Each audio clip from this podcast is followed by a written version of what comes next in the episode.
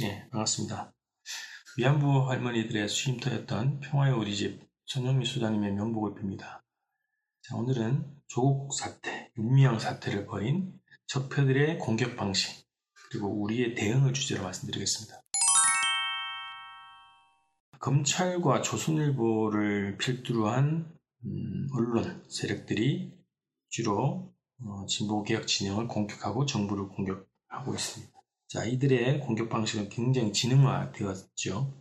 이들의 공격 아이템이라고 할 수 있는 것이 저는 두 가지로 봤습니다. 크게는 돈, 그 다음에 도덕성. 이 두 가지를 주로 공격한다.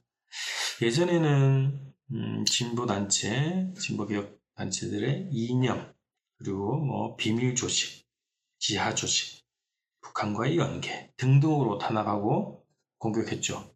그래서 좌공, 좌경 용공 세력, 친북 세력, 종북 세력 이런 식으로 이제 공격을 주로 했단 말이죠. 그런데 어, 남북 정상회담 등등 남북 관계가 굉장히 많이 발전했습니다. 그래서 정치 환경이 변화됐고 그래서 이들의 공격 방식, 진보 개혁 진영을 공격하는 방식과 소재가 바뀌었다. 그것이 저는 어, 돈과 도덕성을 공격 소재로 잡고 있다 이렇게 생각을 합니다. 이들이 이것을 공격의 소재로 하는 이유는 뭘까? 자, 신보세력 워낙 가난하죠. 어, 대부분입니다. 그래서 돈과 인연이 별로 없습니다. 쓸 돈도 없습니다. 돈 비리가 원천적으로 생길 수 없는 구조입니다. 그렇기 때문에 어, 이 주제를 건들면 신념을 붕괴시키기에 좋다. 이렇게 보는 것이죠. 이 주제를 건들면 청렴과 도덕성으로 이미지가 형성되어 있죠. 대중들의 기대도 그렇고 또 그런 분들이 그렇게 살고 있습니다.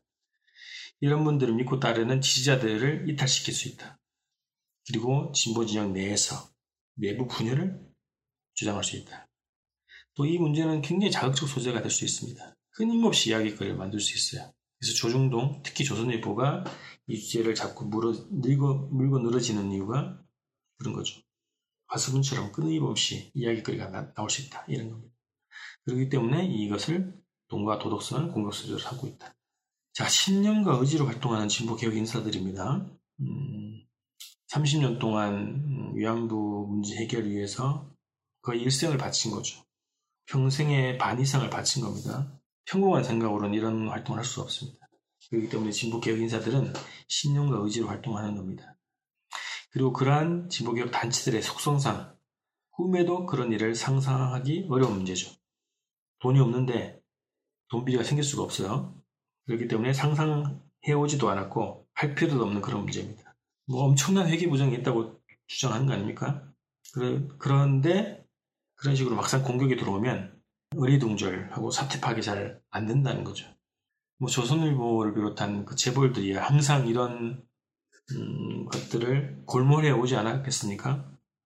실제로 그런 비리가 일상화돼 있고 조직적으로 지능적으로 그런 범죄를 저지르고 있는 그런 집단이기 때문에 항상 대비를 해놓고 있다는 거죠. 근데 진보개혁은 그렇지 않아요. 그런 문제가 발생할 수 있는 조건이 아니기 때문에.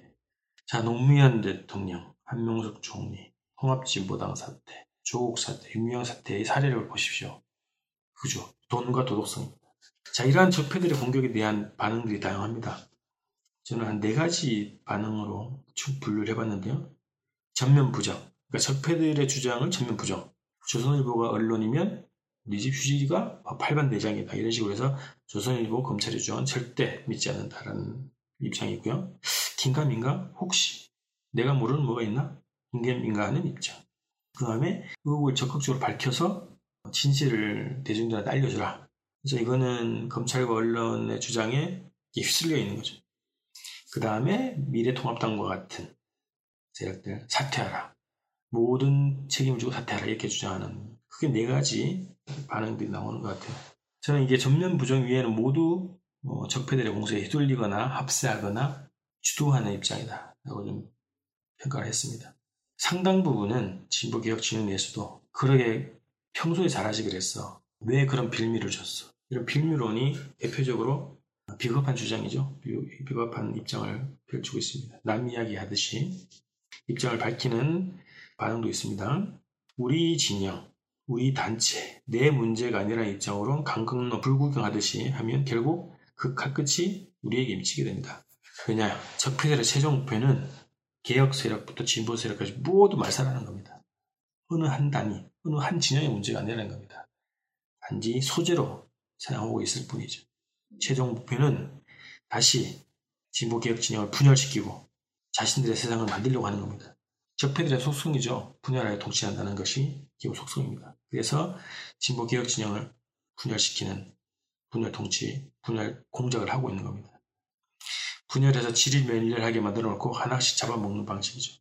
적폐의 부활, 정권 찬탈, 다시 이 땅에 친일, 친미, 반북 전쟁 정권을 다시 세우고 1대 99 그런 사이로 되돌아가겠다.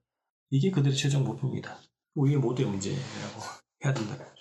자, 혁신과 계승. 음, 그 과거에 잘못이 있으면 어, 다시 교훈을 삼아서 바로 잡고 그래서 보다 더 발전된 형태로 살아가고 활동해 나가겠다. 이게 사회운동의 본성입니다. 보수세력들은 그렇지 않지만 그렇기 때문에 지금 어, 검찰과 조선일보가 공격하는 이 소재의 본질은 정의의 비리가 아닙니다. 비리 문제가 본질이 아니에요. 비리를 공격하는 것이 아니라, 진보개혁 자체를 무너뜨리기 위한 신호탄이라고 하는 거죠. 검찰과 조선일보의 지금 논리대로라면 모든 국민이 범법자입니다. 돈 문제는 물론 역시 신중해야 됩니다. 잘 관리해야죠. 우리는 국민을 중심으로 하는 입장에서 돈 문제는 잘 관리를 해야 된다. 이런 게 있고요. 그런데 재벌의 아, 비리와 전혀 다른 질의 문제죠. 특히 중요한 것은 도덕적 결벽증에서 우리가 벗어나서 당당해야 됩니다. 적폐들의 공격 논리에 휘둘리지 말고 당당하게 활동을 해야 됩니다.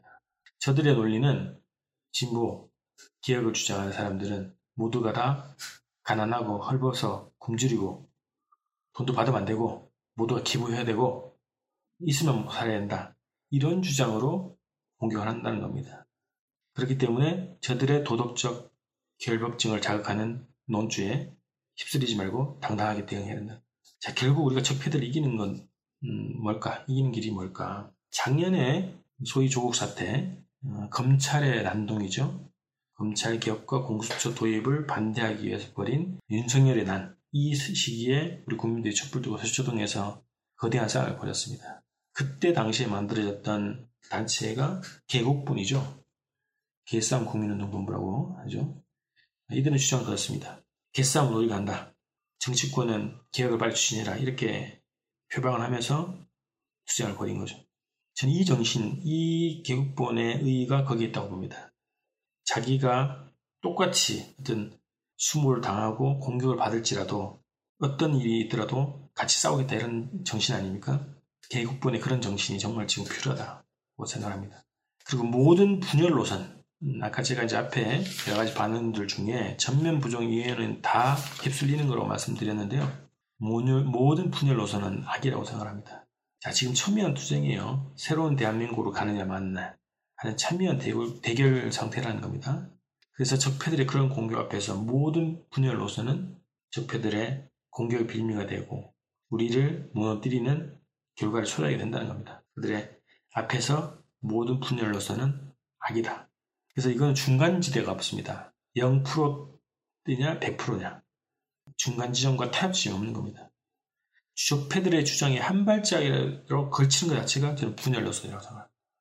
이거는 타협이 없는 겁니다. 자, 친일과 반일 사이에 뭐가 있습니까?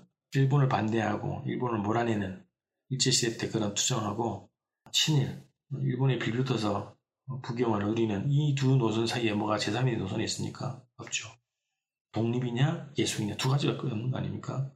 독립운동의 방식은 풍부하게 다양하게 있지만 기본은 이 두 가지 노선밖에 없습니다. 중간 지점이 없는 거죠. 이 싸움도 마찬가지라는 거. 촛불혁명을 뒤집어 엎으려고 끊임없이 공격해온 적폐들과의 싸움에서 승리했으는 결국 진보 개혁 세력을 비롯한 모든 촛불 국민들의 단결에 있습니다. 제가 단결은 계속 강조하죠. 이거밖에 없습니다. 다른 묘수가 없죠. 작은 차이를 키우는 것은 분열.